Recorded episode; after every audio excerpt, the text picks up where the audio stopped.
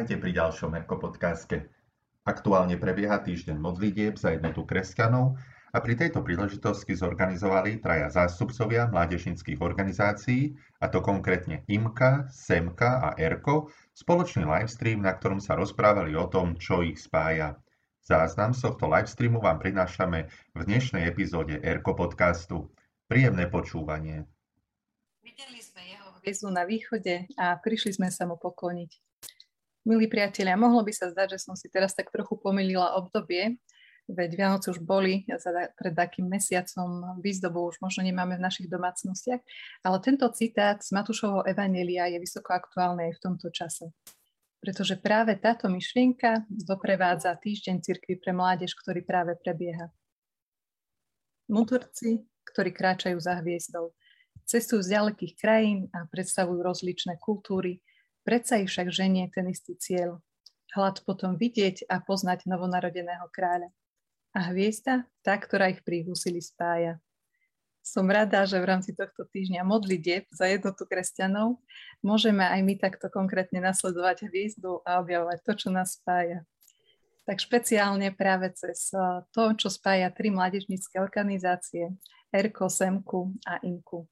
Moje meno je Ľudka Molnárová, pracujem ako koordinátorka vzdelávania v eRku a budem nás doprevádzať týmto livestreamom. A chcem pozvať aj vás, aby ste si robili naozaj také pohodlie a tiež, aby ste boli účastní tohto livestreamu tak, že môžete aj vy položiť našim vzácnym hosťom otázku, a to cez jednoduchý nástroj, ktorý možno poznáte, jedným slajdom, ktorý s ním budete pracovať prvýkrát, tak stačí, keď si do vyhľadávača zadáte sli.do a kód 126371. 126371. Túto informáciu už vidíte aj, myslím si, že v našom okne na Facebooku.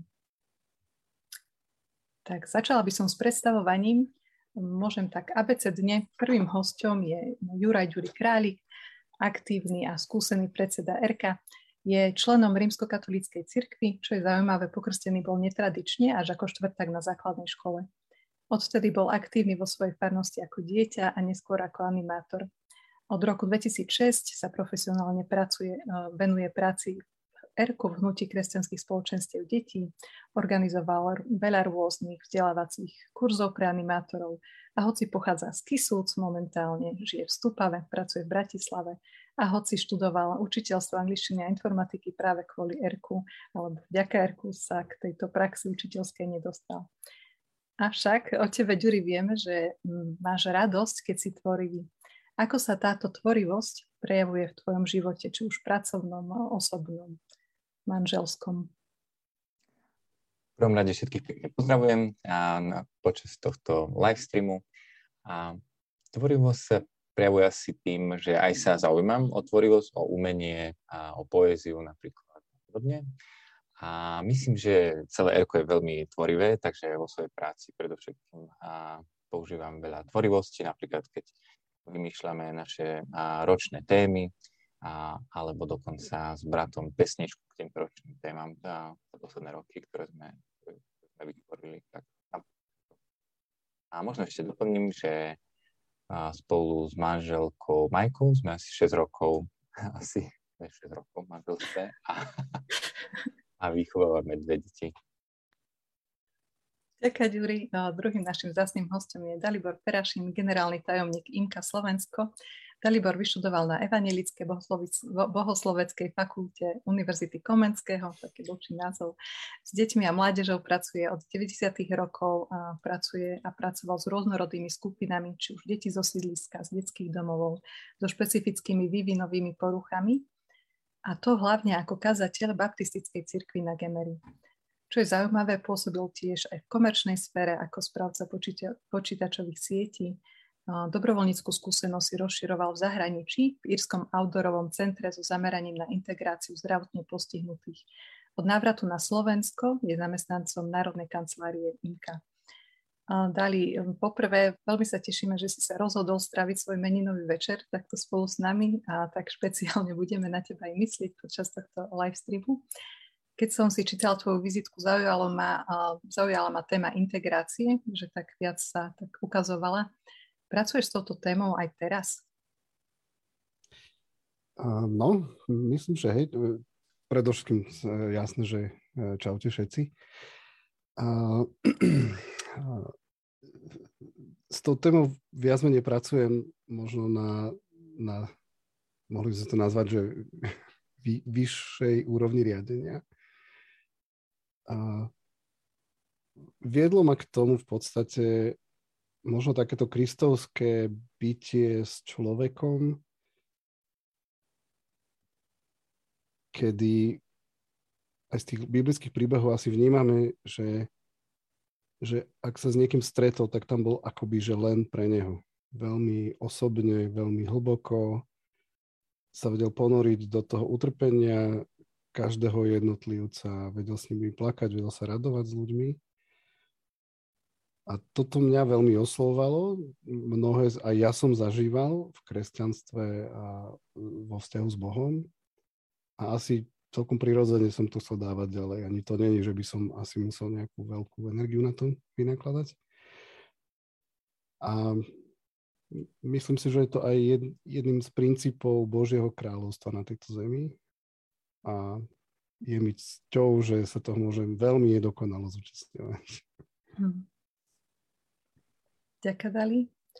A tretím našim hosťom je Jozef Šimek, predseda Spoločenstva Evanjelickej mládeže.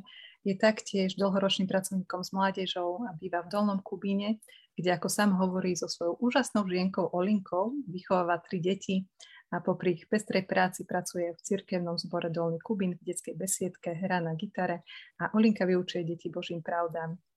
Pôsobí teda ako predseda v SEME, tu našiel okrem iného aj svoj duchovný domov, tu sa ako kresťan narodil a vyrastal najprv ako dobrovoľník, neskôr ako vedúci oblastného centra a potom sa stal tajomníkom, no a teraz sa ocitol na pozícii predsedu. Medzi jeho zaujímavé koničky patria aj rybarčenie, lyžovanie a hra na gitaru. Jozef, ty si o sebe prezradil, že tvojou túžbou je, aby deti a mladí mohli zažívať Pána Ježiša ako svojho osobného pána, ktorý má plán s ich životom. Ako si to zažívala aj ty v mladosti. Aké rôzne povolania boli doteraz ukryté v tom Božom pláne pre teba? Tak ahoj, Ľudská, ahojte všetci. Ja som nikdy nehľadal Pána Ježiša. Ja som taký zvláštny živočích alebo človek, ktorý má rád zmenu. A Pán Boh si našiel mňa. Ja pochádzal som z neveriacej rodiny, kde ma nikdy nevedli ku Kristu. Ale Kristus si ma nejakým spôsobom našiel skrze ľudí, aj skrze teraz moju pani manželku. A previedol ma skutočne takým pestrým životom, kedy som bol v rôznych pozíciách, ktoré mi Pán Boh tak dal do môjho života. A robil som vyučený maliar. Obyčajný maliar stien. Neskôr som išiel na vysokú školu, vyštudoval som to, čo Dalibor. Potom som išiel pracovať do sociálnej sféry, kde som robil aj projektového manažera v oblasti sociálnej sfére. Neskôr som učil aj na vysokej škole, urobil som si malý doktorát. Celý čas som však bol v takej pozícii, že ten SEM nejakým spôsobom tá organizácia bola v mojom živote taká topka od dobrovoľníka až vlastne doteraz. Žijem s ňou, bol som v nej. Aj keď som istého času robil napríklad na Fonde sociálneho rozvoja, alebo robil som aj viceprimátora mesta Dolný Kubín, ale vždycky to bolo niečo, čím som žil. No a Pán Boh to zariadil tak, že posledné roky vlastne som keby tak napevno zakotvil sa opäť v SEME, kde som na full time a som tu. A som Pánu Bohu vďačný, že túto robotu, ktorú mám, nemusím len robiť nejaké z povinnosti, ale to, že to je také poslanie, ktoré vnímam. A to, čo vidím, to, čo chcem mladým odovzdať, je to, čo som sám zažil s Kristom. A to, čo vlastne on dal do môjho života. To je tá láska, nádej a istým životom každý jeden s ním. Ďakujem, Jozef. Keď vás tak počúvam, tak za každým z vás vidím taký zaujímavý príbeh, ktorý určite nebude stačiť na tento live stream, ale napadlo mi, že určite má nejaký príbeh aj vaše priateľstvo alebo vaše poznanie sa Tak Ďuri, odkiaľ sa vy traja vlastne poznáte? Takým spoločným miestom, aspoň pre mňa, toto s chalanmi, boli stretnutia Rady mládeže Slovenska, ktorá vlastne spája rôzne mládežnícke organizácie po celom Slovensku, nielen tie s kresťanským zameraním, ale aj také všeobecné. A tam, sme sa väčšinou stretávali, aby sme spolu sa aj zdieľali o tej práci, ktorú robíme, alebo aj spoločne postupovali napríklad v rôznych otázkach, kde je vlastne nejaký prepoj medzi ministerstvom školstva a našimi organizáciami, či už je to financovanie, legislatíva a podobne, tak asi na tých stretnutiach. Uh-huh. Chcete, páni, niečo dodať? Nejakú pikošku? Ja Dala poznám skôr ako od mňa. Ale on o tom ešte nevedel, že som ho poznal, pretože prepáč Dali, budem teraz troška osobný. Ja som niekedy chodil ku ním domov, ale Dalo nikdy nebol doma. Lebo... On sa flákal. On sa flákal. Ja som hrával v jednej takej hudobnej skupine a tak sme boli často v kontakte s jeho maminkou aj ocinom a niekedy nás pozvali ku ním domov. Maminka šila úžasné obaly na Bibliu, ja som ho chcel aj doniesť, ale nejak nevedel som v tej rýchlosti ho nájsť. Takže Dala poznám skôr a Ďuriho som spoznal cez vlastne naše stretnutia, kde mi bol taký, keď vám niekto tak sadne, viete, to je také, že tento človek mi tak sadol. Tak odtiaľ sa poznáme. Mm-hmm. Tak vidím, že poznáte sa navzájom a tiež by ma zaujímalo, že či poznáte aj organizácie týchto svojich kamarátov, ktorých tu máte.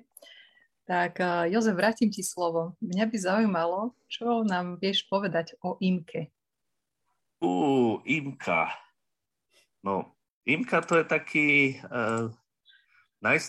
najstaršia organizácia, taký najstarší organizmus mladých tu na Slovensku, ktorý spája, myslím, že od roku 1920, Dalo opravba, ak sa milím, ale niečo také.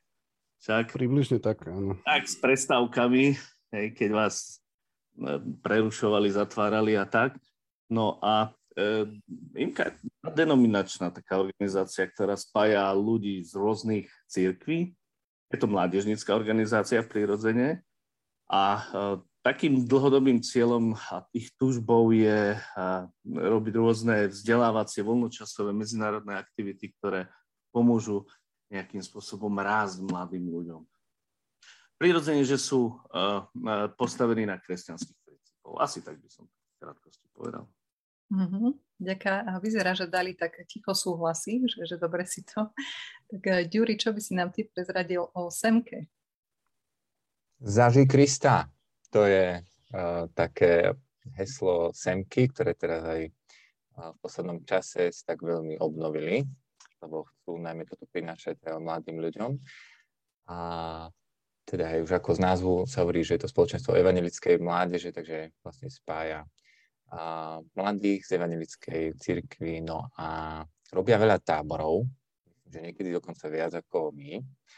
A takisto majú teda veľmi také plné leto, majú taký veľký festival, ktorý býva v lete a majú vydavateľstvo alebo také knihkupectvo Brána, kde si môžete kúpiť rôzne materiály aj pre kresťanskú výchovu alebo... Tak Jozef tiež tak uznanlivo prikyvoval. No tak Dali, čo by si nám prezradil o eRku? Tak pre mňa eRko bol Ďuri, a Ďuri bolo eRko. Tak postupne som sa začal učiť, že je to mládežnícka, je to skôr detská organizácia, venuje sa viac deťom. A to, čo mňa asi zaujalo ako taký highlight, by som povedal, alebo program, ktorý robia, určite okrem tej mnohej mravenčej každotýždennej práci, stretávania sa s deťmi, venovaniu sa deťom, ich nejakému rozvoju spirituálnemu a samozrejme veľa aj vedúcim tým pádom, animátorom a podobne.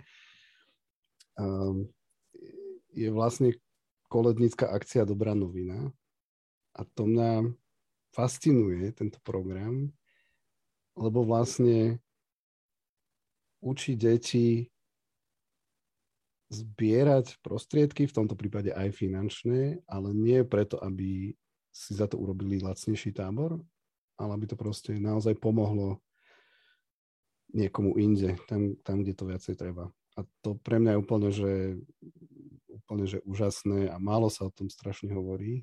A ja viem, že oni sú skromní a neradi sa chvália, ale tak ja ich teraz chválim. Aj všade, kde chodím. Ďakujem, Dali. Myslím, že taká vzájomná úcta, uznanie aj medzi vami všetkými. Kým sa pozrieme aj na to, že čo spája tieto tri organizácie, ja len pripomínam našim divákom, poslucháčom, že môžu písať otázky cez nástroj Slido. Kód si nájdete aj v čete facebookového tohto nášho streamu. To, čo ste teraz spomínali, také základné nejaké črty organizácií, by sme mohli nazvať aj taká kresťanská výchova, alebo výchova detí a mladých v kresťanskom duchu. Čo konkrétne to znamená v životoch vašich organizácií? Môžete začať, ktorý chcete. Ja chcem začať. Výborne. No, v eRku to znamená to, čo máme v mote, že radosnou cestou svedectva viery kráčame spolu malí i veľkí. Takže chceme byť ako erkári a na takej ceste spoločného kráčania. Čiže ide o taký ten jednoduchý každodenný život, kedy si odovzdávame svedectvo. A to je možno pre deti aj najdôležitejšie, aj špeciálne v dnešnej dobe, aby mali vo svojom okolí aj dobrých kamarátov, priateľov, s ktorými môžu spolu rásť v radosti, ale teda aj mladých ľudí, také vzory, a také vzory z ich, to hovorí, od ďalších dverí, teda nie takých, o ktorých sa dočítajú vo svojich statusoch alebo podobne nejaké celebrity, ale také vzory, ktoré žijú blízko nich. Mladí ľudia, s ktorými môžu kráčať takú cestu aj čnosti, viery a také živej viery. Uh-huh. Ďakujem, Juri. Vyvolávam Daliho. OK. Poslúcham Juriho.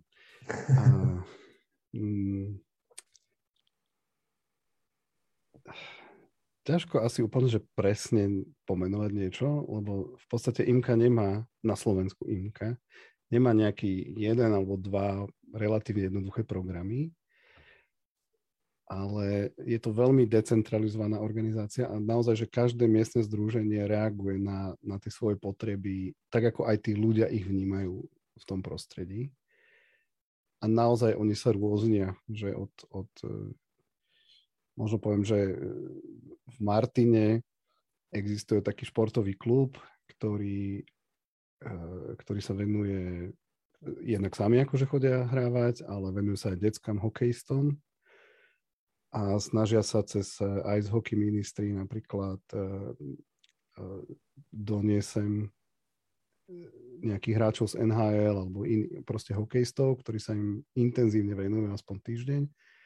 A okrem hokeja to samozrejme aj ten osobnostný rast k nejakým hodnotám, k tímovej práci a podobne, ale už to, že sú to deti, ktoré hrajú hokej, asi indikuje to, že sú z lepších rodín, v úvodzovkách aj z lepších rodín. A na tej druhej strane škály, ak by som tak mohol povedať, čo sa týka minimálnych finančných prostriedkov, tak je to napríklad práca s Rómami, s rómskymi komunitami, kde mnohé z tých rodín nemajú napríklad ani teplú vodu doma, ak vôbec majú vodu. Hej? Niektoré nemajú elektrínu a podobne. Čiže je to taký veľmi široký priestor a niekedy je ťažko to spravovať nejakým spôsobom, ale zase je to strašne zaujímavé a niekedy, alebo skoro vždy je to dobrodružstvo, keď sa tí ľudia stretnú spolu na nejakom sneme alebo na nejakej inej akcii, aktivite, ak sa spolu dostanú, ale podľa mňa je to super zážitok pre každého a nerobí to nejaké problémy. Tak možno aj toto znamená, že tá INKA pre nás je akoby nejakým priestorom, my to voláme, že priestor pre ďalší krok. Mm-hmm. A nechceme hodnotiť ľudí podľa toho, že kde sú teraz, ale snažíme sa to robiť systematicky podľa toho, aký pokrok urobili za nejaký čas. A keď ja sa potom porovnám naozaj s ľuďmi z vylúčených komunít, čo oni so sebou dokázali urobiť, hej, možno niekto, kto prešiel cez 5-6 detských domovov, lebo bol odobratý zo svojho rodinného prostredia, jasného, že šuchli do osobitnej školy v tom čase, nemal si vlastne urobiť ani maturitu a tak ďalej, a tak ďalej. Ale teraz sa naučil anglicky, stará sa sám o seba, ešte chodí aj organizovať tábory a dokonca pracuje ako vedúci nejakej skupiny v továrni, tak ako pre mňa je to obrovský skok a môžem dokonca povedať, že sa hanbím proti nemu, že to, tá startovacia čiara, z ktorej ja som vyšiel, tak som mohol urobiť oveľa viac, keby som toľko do toho investoval. Takže sme si navzájom príkladom, môžeme povedať, a ideme spolu nejakú časť tej našej cesty a učíme sa jeden od druhého. Mm-hmm. Ďakujem, Dali. A Jozef? Už len zo samotného nášho názvu vyplýva, že sme spoločenstvo, alebo túžime byť spoločenstvom, kresťanským spoločenstvom, primárne v našej cirkvi evanjelickej a pre mladých. Ale naše aktivity nie sú cieľom to, čo robíme, ale chceme, aby boli len prostriedkom k tomu, aby sme mladí mohli prezentovať a ukázať na Pána Ježiša. Ako Ďuri povedal, áno, naša nová message znie, že zažij Krista. Si uvedomujeme, že niektorí mladí si možno myslia, že kresťanstvo v dnešnej dobe je úplne nudné, je to prežitok, alebo len patrí niekde do kostolov, ale my im chceme priniesť prostredníctvom fakt rôznych aktivít autentického Pána Ježiša. Nie vždy sa nám to darí, lebo sme predsa len ľudia, ale tak chceme, aby skutočne na tých našich podujatiach sa mohli nejakým spôsobom aj skrze naše nehodné životy stretnúť s Kristom. A želáme si, aby zažili skutočné priateľstvo, odpustenie, prijatie, vzťahy, aby zažili radosť a slobodu od otroctva hriechu. A to len môžu zažiť vtedy, keď zažijú Krista. Dokonca aj zábavu, hej, môžu zažiť s Kristom. A ja si myslím, že tak, ako aj Dalo hovorila, lebo Ďuri, skutočne sme aj my postavení do úlohy takých zvestovateľov a takých aj obhajcov samotného Krista, že proste vytvárame pre mladých aktivity a veci, ktoré majú reflektovať na ten Boží charakter a to im chceme priniesť aj skrze naše životy. Že toľko asi v krátkosti. Aký biblický princíp, myšlienka je takou vašou srdcovkou, taká nejaká topka? Ďuri, čo ty a Biblia? Slovo sa telom stalo. To je pre mňa niečo vždy veľmi, veľmi oslovujúce. Vždy, keď sú aj tieto čítania, alebo keď budujem a narazím na tento verš, lebo za ním je to, že Boh nie je v našich myšlienkach, ako to bolo u Grékov, hej, že oni rozmýšľali, alebo to dokonalá idea a potom toho vzoru sa snažili konať a z tých vlastných síl a tak, ale slovo sa telom stalo znamená, že Boh sa nás dotkol, že sa dotkol aj tejto zeme, a že je stvoriteľ a zároveň, že prišiel ako ten, je s nami Emanuel. No a s tým súvisiace, také druhé, čo ma veľmi oslovuje, je možno to, čo sme chceli aj viacej prežiť v katolíckej cirkvi počas toho jubilejného roka milosrdenstva, že tú vernosť, že Božú vernosť a že Boh nikdy nepretrhá tie nite. A v knihách, ktoré ma v tom tak špeciálne oslovujú, alebo keď sú tie čítania, tak veľmi, veľmi oslovuje, sú napríklad, je to kniha Ozeáš, kde Boh je predstavený tým prorokom ako snúbenec, verný snúbenec, ktorý čaká na svoju nevestu. Alebo keď aj Pán Ježiš o sebe hovorí, alebo aj sa správa niektorých situáciách ako ženích voči neveste. A potom Pavol, vlastne, keď robí takú teologickú sumu tejto témy v Efezanom v 5. kapitole, tak hovorí, že vlastne aj tá jednota medzi mužom a ženou je vlastne veľké tajomstvo. A tu hovorím o Kristovi a cirkvi. Takže aj to, ako sa spája muž a žena vo svojej jednote, je takým silným symbolom manželstva, je silným symbolom charakteru Boha. A takže keď niekde narazíme, a to majú proroci Ezechiel, Izaiáš a podobne, a kedy je vlastne Boh vykreslený ako snúbenec, manžel, potom sa vlastne to, keď na hore Sinaj dáva svoje prikázania, tak je to akoby tá snúbná zmluva, hej, a predstavené. No, táto téma je veľmi silná. Ďakujem, Juri. Dali, nájdeš niečo podobné, alebo niečo úplne iné ťa oslovuje? Možno tak prakticky by som na Ďuriho aj nadviazal, keď hovoril o tom, že Kristus sa stal telom a Immanuel, Boh je s nami, a že prišiel medzi nás. A mňa silno oslovuje to slovo z Matúša 25, keď sa hovorí o poslednom súde a o akomsi rozdelení ľudí. A ja by som z mojou kresťanskou skúsenosťou, ako som bol nejak vychovávaný, neviem, ako som teda pochopil, aby som neobviňoval iných, že mi to zle povedali, to asi radšej si nebudem dovolovať. Ale ja by som čakal, že no tak vy, ktorí ste ma poslúchali a ktorí ste ma prijali ako dobrý baptista, ktorí ste sa dali pokrstiť v dospelosti a tak, hej, tak tých príjmem. A tam ako ten text vlastne, mám pocit, že tento náš koncept, ja si myslím, že aj vtedajší dobový, v tom texte samotnom to tam je napísané v tej otázke, že Pane, a kedy sme, že vlastne tá deliaca čiara toho, kto patrí do jeho kráľovstva a nie je v tom, že či najsprávnejšie verí v zmysle nejakého súboru presvedčení a konzistentnej teológie napríklad, ale v tom, že stal Kristom tým, že sa stretol s ľuďmi, ktorí trpia, ktorí majú nedostatok. Hej. Bol som vo väzení a možno si boli za to sami zodpovední, ja neviem, hej, že toto sa tam neriešilo. A bol som nahý, bol som otrhaný, zahodili ste ma. Toto bolo pre mňa veľmi, veľmi silné slovo a myslím, že aj moju teológiu dosť formovalo, čo sa týka nejakých takých postojov.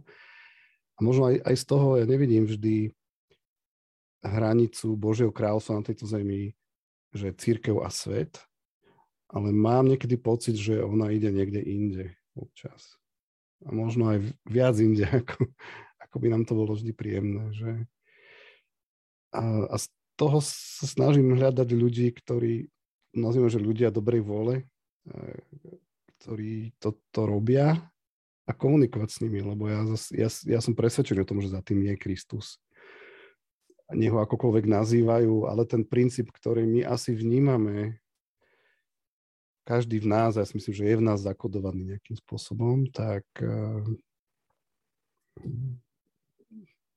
mojou otázkou nie je ich presvedčiť o tom teologickom správnom systéme, ale vytvoriť priestor, aby sa stretli s tým živým Kristom. Ďakujem, Dali. Jozef? No, ja mám dva také princípy z Božieho slova. Jeden je veľmi praktický. Ja som človek, ktorý vie rýchlo zabúdať, keď mu niekto ublíži. Ja som tak dlho rozmýšľal, že čím to je, že Pán Boh mi dal takú milosť do môjho života, že sa nemusím vôbec trápiť, keď ma niekto ohovára, alebo hovorí zle proti mne. Možno aj preto Pán Boh ma postavil do tých rôznych pozícií, ktoré si vyžadujú také istú konfrontáciu. A ten prvý princíp je z prvej knihy Petra, z 3. kapitoly, že neodplácajte sa zlým za zlé, ani zlorečením za zlorečenie, ale naopak.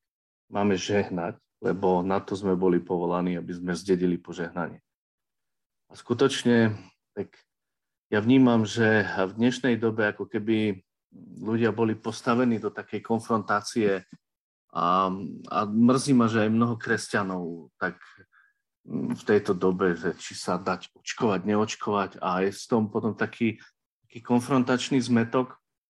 A ja to vidím, že to vôbec nie je dobré, ale že naopak máme si žehnať, máme tých druhých pokladať hodnejších než seba a máme im preukazovať úctu. A nie ich nejakým spôsobom zlorečiť alebo proste proti nim brojiť. A ten druhý princíp je tiež troška tak praktický, a to je vlastne s Efeským, keď tu Pavel hovorí Efežanom, že napodobňujte teda Boha ako milované deti a žite v láske, ako aj Kristus miloval nás a samého seba vydal za nás ako dar a obeť Bohu príjemnej vône. A ja si myslím, že toto máme robiť, máme žiť ako Kristus. Máme byť ako, nechcem povedať, že ako Boh, máme napodobňovať Pána Ježiša v jeho skutkoch, v jeho živote. Máme sa o to snažiť, aj keď z našej sily to nejde, lebo na to potrebujeme pomoc od Ducha Svätého, ale skutočne Kristus nás miloval a samého seba vydal. Za mňa konkrétne, tak to mám robiť aj pre druhého. Mám byť služobníkom Božím. To je také moje message toho môjho života. Tak Jozef. Ako som už spomínala, tak prebieha Týždeň modlitieb za jednotu kresťanov. Možno je taký zaujímavý fakt, že nie je to nejaká novinka posledných rokov, ale je tu už od roku 1908. A čo je ešte zaujímavé, že neslaví sa celosvetovo, ale slaví sa v tomto čase, ktorý máme teraz, teda v januári, od 18. do 25. januára tento rok na severnej pologuli. A na južnej pologuli sa slávi v období Turíc, kedy vlastne vznikla cirkev. Takže taká pikoška z Wikipédie. Takže na severnej pologuli máme teraz Týždeň modlitieb za jednotu kresťanov. A v rámci tohto je často skloňovaným slovom ekumenizmus. Mohlo by to byť na prvý pohľad také abstraktné slovo, možno málo zrozumiteľné, a aj asi pri práci s deťmi a mladými, zvlášť mladými, musíme hľadať nejaké synonymá. To, čo spája naše organizácie, je aj práve ekumenizmus. Čo to pre vás osobne znamená, toto slovo? Ako by ste nám ho preložili do jazyka zrozumiteľného? Jozef. Ekumenizmus, tak ja to vidím ako spájanie, hľadanie jednoty vo veciach, ktoré nás tak nejak viažu. Prirodzene, že ekumenizmus v rámci cirkvi alebo denominácií, teraz hovoríme o takom ekumenizme, a je hľadanie toho spoločného. Ja za to spoločné považujem Krista. A to, čo on vlastne prináša do jednotlivých cirkví, a to je lásku, radosť, pokoj. A to všetko, čo vlastne Kristus nejakým spôsobom formuje jednotlivé cirkvi alebo denominácie. A žiaľ, no potom nánosom histórie prišli isté teologické nuancy, ktoré rozdelili cirkvi, ale stále niekde v tej hĺbke je tá podstata, to je Kristus. Ak tam je Kristus, a cieľ sú vlastne nebesa s Kristom, tak to je to gro, čo ja považujem za to ekumenické, na čom môžeme spoločne stávať a v čom môžeme vlastne my aj spoločne sa rozprávať a spoločne robiť veci. Pretože častokrát nás tie ostatné veci práve vykolajú a musím povedať, že ekumenizmus je o pokore. O mojej pokore v prvom rade, o pokore mojej cirkvi, aj mojej denominácie, pretože musím toho druhého pokladať za seberovného, dokonca za hodnejšieho než seba. A to chce takú dávku pokory, aby som to zvládol. Aby som sa nepovyšoval, že ja som lepší, lebo ja som luterán, ja mám čistejšie učenie. Chápete, že proste je to o tom, že skutočne nájsť jednotu vo veciach, čo nás spájajú. A to je možno také abstraktné, ale potom sa to prelieva aj do takých praktických vecí. Hej. Ja nepotieram ten ekumenizmus na formálnej báze cirkvi, lebo aj ten je potrebné, aby bol tak viditeľný, ale pre mňa je ekumenizmus niečo osobné. Mám veľa priateľov z rôznych denominácií, z katolíckej cirkvi, rôznych evangelikálnych, charizmatických, a sme priatelia, pretože nás niečo spája. Tým je Kristus. Dôkazom toho už je aj to, že ste tu takto traja kamaráti. Dali, čo pre teba znamená ekumenizmus? No, ja som sa najprv zlakol tej otázky. Začal som rýchlo loviť v pamäti, že aké sú koncepty prístupu katolíckeho k ekumenizmu, protestantov a iných. A niektorí kresťania ho zaznávajú dokonca akoby niečo, že musia sa vrátiť naspäť, dokonca do zlého. A mňa pritom asi napadá len, že je to pre mňa zážitok. Osobný zážitok. Zase spolu s Jozefom hovorím, že určite sú dôležité aj nejaké teologické ukotvenie tých princípov. Je dobrý aj nejaký ekumenický dialog na najvyššej úrovni v cirkvách, čo sa týka nejakého zosúladenia, učenia, večere pánovej, krstu a podobne. Akože určite, že to sú dôležité veci a ja ich tým nechcem nejakým spôsobom zaznávať.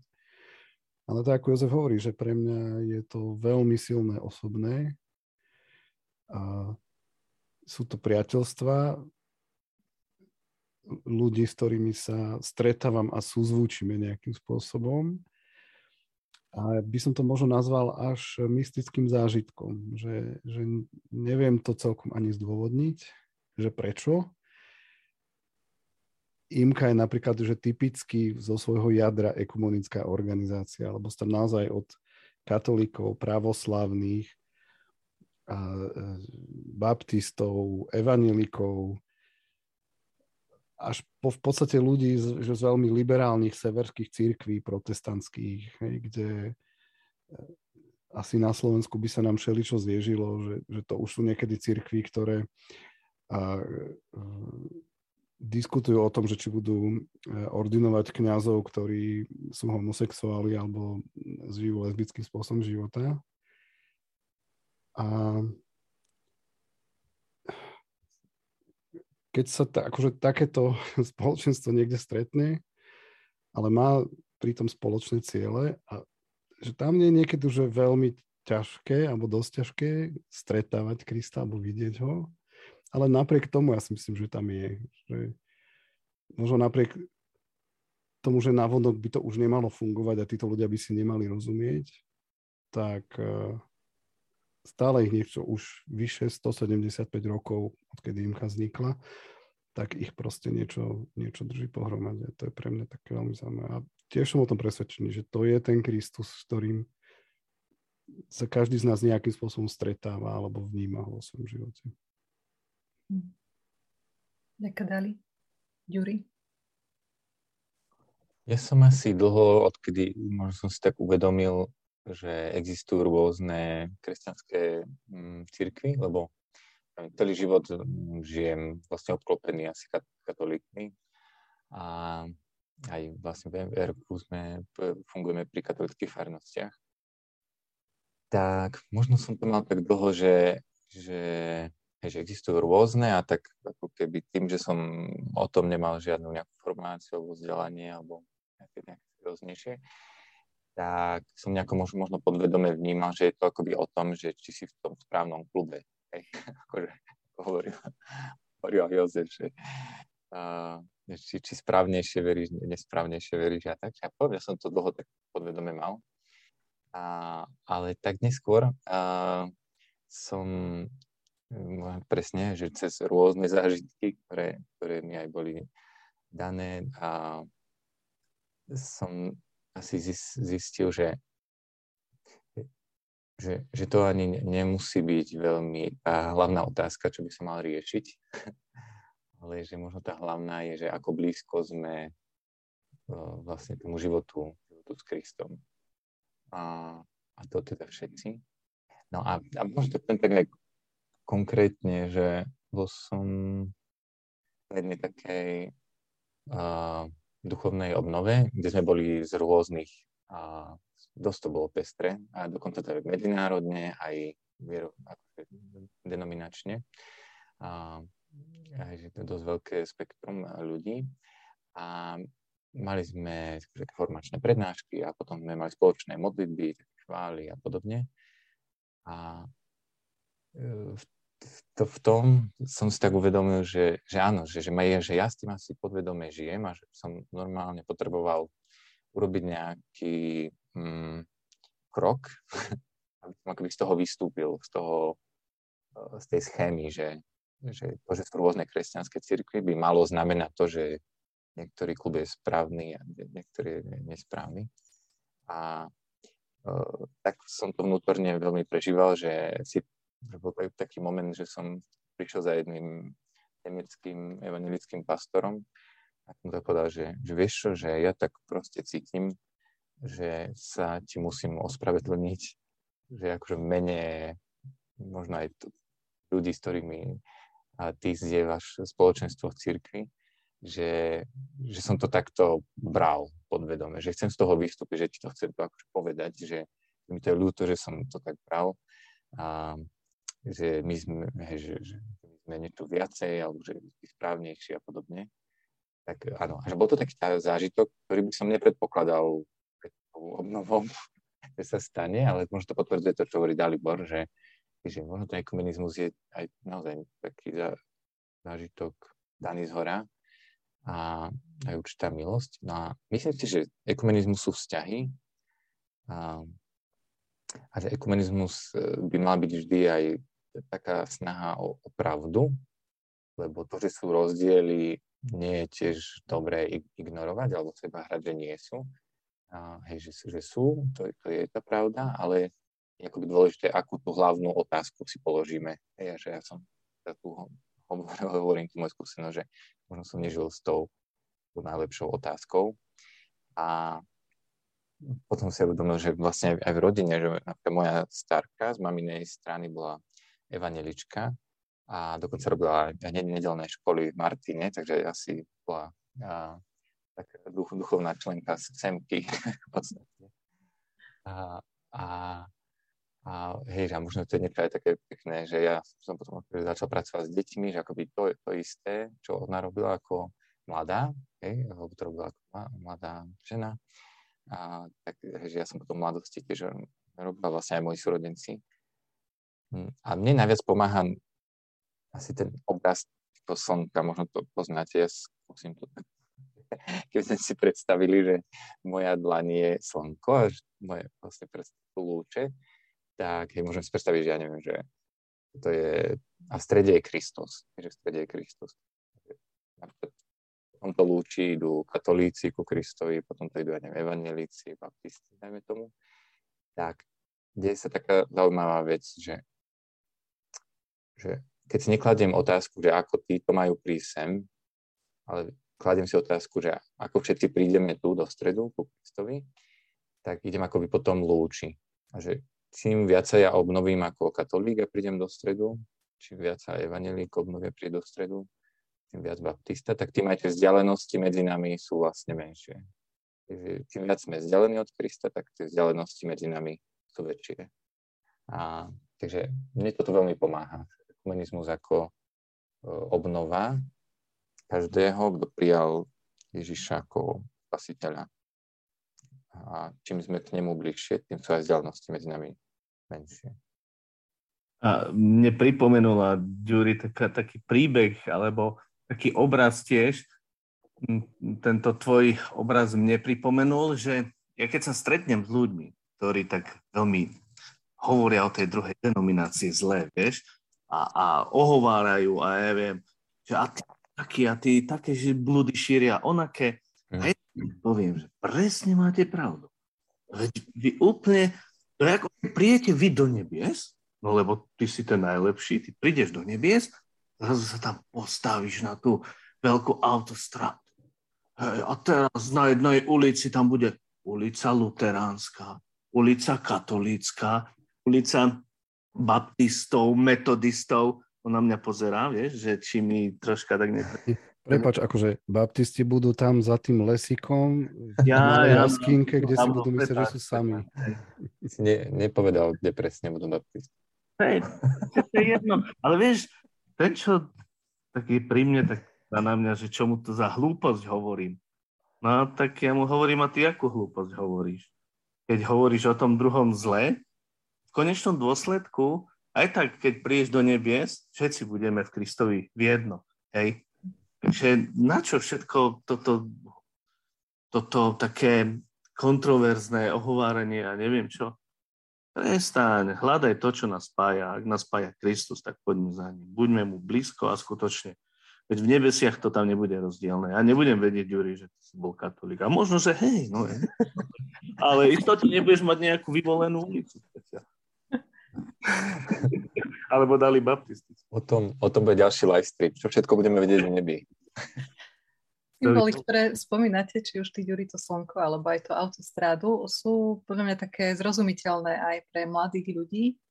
A naša diváčka Zuz sa práve na toto pýta, že ako v našich organizáciách žijeme ekumenizmus, ako komunikujeme s mladými o vzájomnej úcte.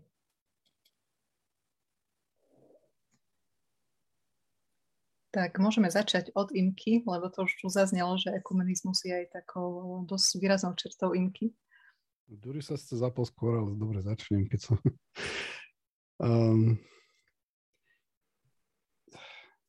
Rozmýšľam o tom, že ako komunikujeme, lebo myslím si, že naozaj, že žijeme ho. Možno aj preto, že musíme, lebo sme v jednej organizácii a tak nám to nejak bolo dané. Ale myslím, že na tom aj nejak systematicky pracujeme práve na tom vytváraní priestoru na rôzne otázky, aj veľmi kritické, aj na svoje vlastné pochybnosti. A ja si ale myslím aj to, že znova sa vrátim k tomu stretávaniu sa aj s utrpením, s pochybnosťou, to proste s tým súvisí a nemôžem povedať, že jeden je chudobnejší a druhý je menej. Pred Bohom sme všetci v niečom chudobní a v niečom veľmi bohatí súčasne, ak sme ním obdarovaní. Ja som mal na to niekedy dávno ešte samozrejme taký príklad, že Lienka s Mravčekom sa hádajú, že kto je väčší a Pán Boh sa proste niekde z Lomnického štítu na to pozerá a sa asi len tak pousmeje, že to je proste tak nedôležitý rozdiel, čo pre nás možno je obrovský, ale no, ja viem, že to trošku zosmiešňujem a samozrejme, že je aj otázka hraníc, že kto ešte kresťan, ako nie. Ale aj tým, že sa diskutuje o tých témach, možno až tak kaciersky poviem, mňa napadlo, čo som si uvedomil o kresťanstve pri štúdiu buddhizmu. Som bol trošku aj donútený na škole, sme mali svetové náboženstva. Keď som sa aj rozprával s niektorými buddhistami alebo ľuďmi, ktorí k tomu inklinujú, tak tam som si uvedomil,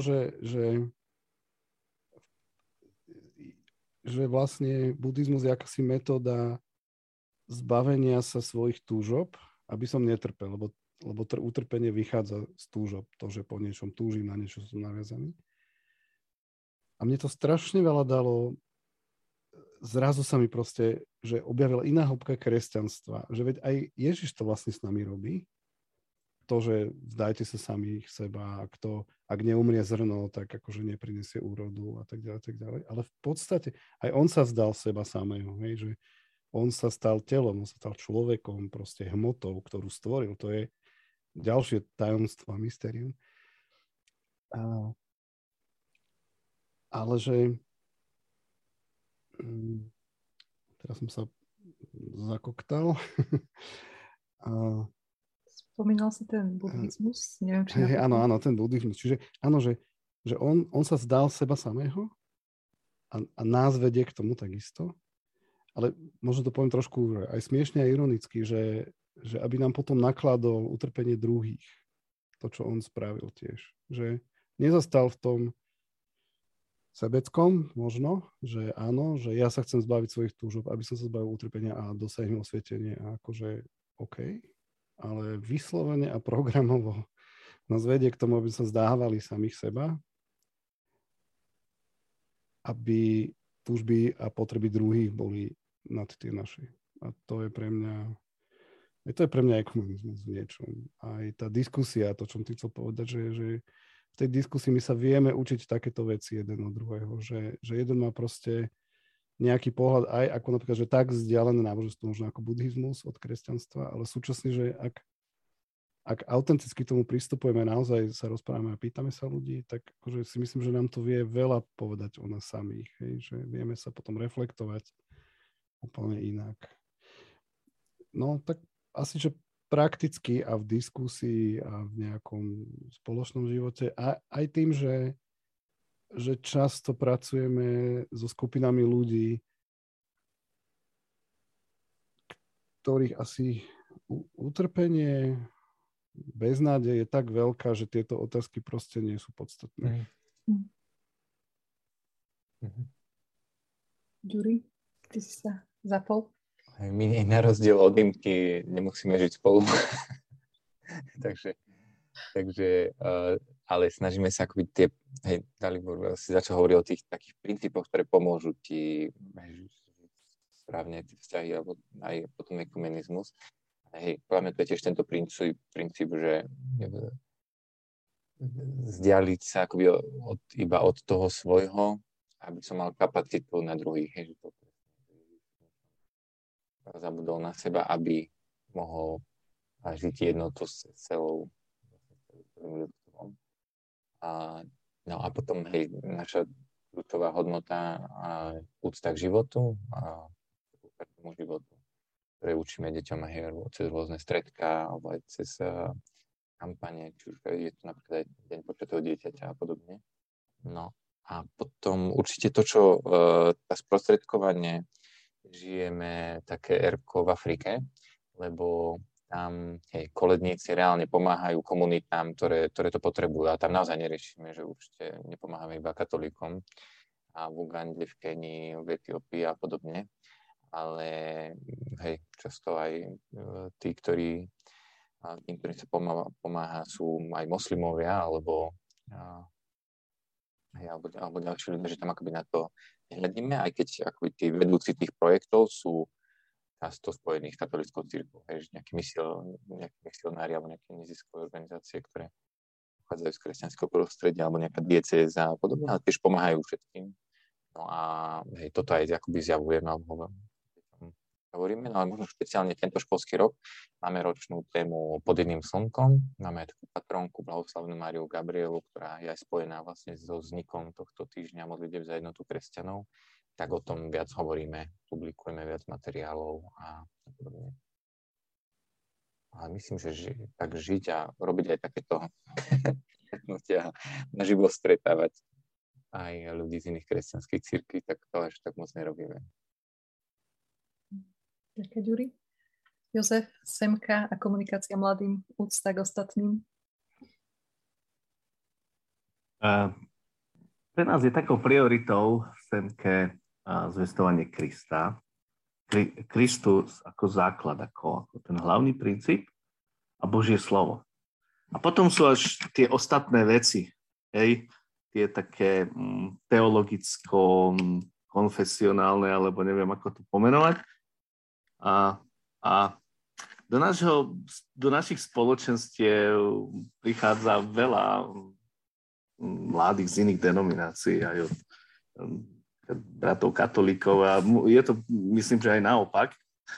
Je to také prirodzené, lebo vzťahy, lebo sú tam mladí, ktorí tam chodia a oni pritiahnú ďalších svojich mladých, no ktorí sú zasa z inej denominácie. Čiže my nejakým spôsobom primárne nehovoríme o druhých, hej, ale učíme Krista. Hej, chceme im prezentovať a chceme po nich, aby skutočne mohli sa ho dotknúť, aby ho mohli zažiť, aby Kristus, ktorý ich hľadá, tak aby sa mu dali nájsť. Ale sú potom také otázky, kde skutočne my ich nejak neotvárame, ale aké sú rozdiely medzi našimi cirkvami, najčastejšie medzi katolíckou a nami, to je také prirodzené. Takže keď sa mladí pýtajú, tak v takej dobrej viere a v jednoduchosti a v láske sa im snažíme vysvetliť, v čom sú tie rozdiely. Prečo ten doktor Martin Luther urobil to, čo urobil, hej, v tom danom čase a priestore. A ako my mladých sa snažíme učiť láske navzájom. A to je jedno, z akej si cirkvi, odkiaľ pochádzaš. Hej. Niekedy to nie je ľahké, pretože tí mladí prichádzajú z rôznych rodín, v ktorých sú také deformované tie názory a pohľady na druhý. A častokrát možno sú to zasa veci, ktoré oni zdedili, vieš, od starých rodičov a tak ďalej. A ono sa to potom odzrkadluje práve v takých tých deformovaných pohľadoch, ktoré zbytočne potom nejakým spôsobom rozvírivajú vášne voči druhým aj medzi tými mladými, a ja si myslím, že toto nie je naše cieľ. Ani to mladých neučíme, ale skôr ich učíme skutočne, aby rešpektovali druhých takých, akých sú. A ja osobne som nieraz musel zakročiť napríklad na mládeži, keď sa začalo rozprávať o druhej cirkvi, takým dobrým postojom som povedal, stačí. Hej, že prečo? No preto, lebo sú to aj naše sestry, aj bratia odtiaľ. A na čo im ideme teraz ich zraňovať, alebo na čo sú tie veci dobré? Hej, skutočne radšej hľadajme toho Krista, to, čo nás spája. Ďakujem za vaše odpovede aj Zuzke za otázku. K ekumenizmu sa vyjadril už spomínaný pápež František. Tento týždeň som našla taký tweet od neho, ktorý hovorí, že tak ako mudrci, ktorí prišli z východu do Betlehema, aby si uctili mesiarského kráľa, aj my kresťania v rozličnosti našich vyznaní a tradícií sme na ceste k plnej jednote. Modlíme sa spoločne a opierajme pevný pohľad na Ježiša, nášho jediného pána. Náš live stream už pomaly sa naplňa, alebo teda čas je, ktorý sme mu chceli dať. Avizovali sme, že chceme sa rozprávať o tom, čo máme spoločné a chceme sa vzájomne aj za seba modliť. Preto v nadväznosti aj na túto výzvu pápeža Františka, aby sme sa spoločne za seba modlili, tak chcem aj nás pozvať k takej modlitbe. A teda odovzdala by som slovo vám, aby ste nás touto modlitbou viedli. Dali, nech sa ti páči. Ja prečítam Ježišovu modlitbu, ktorú nazývame veľkňazskou modlitbou. A je to samozrejme jeho modlitba, čo sa týka jeho učeníkov, ale samozrejme, že aj my si ju môžeme nejakým spôsobom privlastniť a žiť ju. No neprosím len za nich, ale aj za tých, čo skrze ich slovo uveria vo mňa, aby všetci boli jedno, ako ty, Otče, vo mne a ja v tebe, aby aj oni boli v nás, aby svet uveril, že si ma ty poslal. A slávu, ktorú si ty dal mne, ja som dal im, aby boli jedno, ako sme my jedno. Ja v nich a ty vo mne. Nech sú tak dokonale jedno, aby svet spoznal, že si ma ty poslal a že ich miluješ tak, ako miluješ mňa. Otče, chcem, aby aj tí, ktorých si mi dal, boli so mnou tam, kde som ja, aby videli moju slávu, ktorú si mi dal, alebo si ma miloval pred stvorením sveta. Spravodlivý Otče, svet ťa nepozná, ale ja ťa poznám. I oni spoznali, že si ma ty poslal. Ohlásil som im tvoje meno a ešte ohlásim, aby láska, ktorú ma miluješ, bola v nich a aby som v nich bol aj ja. Chceme ťa pozvať, milý poslucháč, alebo ten, ktorý nás pozeráš, do takej spoločnej modlitby. Zastav sa v tejto chvíli, stíš sa, možno si sadni, polož ruky, skloň hlavu pred našim drahým pánom Ježišom a poď sa s nami modliť. Chcem teraz nechať takú chvíľu ticha na osobnú modlitbu pre každého jedného z nás. Potom chcem poprosiť Ďuriho, aby túto modlitbu zakončil. Pane Ježišu, prosíme a očisti náš zrak, očisti naše srdce, aby sme v tom druhom videli poklady, ktorých si Ty tvoril každého z nás, takého vzácneho. Osobitne Ti ďakujeme, Pane, za mladých v INKE, v SEMKE, v eRku, aj v ďalších mládežníckych organizáciách. Ďakujeme Ti za ich srdce ochotné slúžiť a chceme teraz takto spoločne vehnať. Prosíme ťa o Tvoje milosti, o Tvoje dary ducha, o ich službu mladých. Amen. Pane, chceme tiež pristupovať druhým nielen tak zo seba, ale ako synovia a dcéry.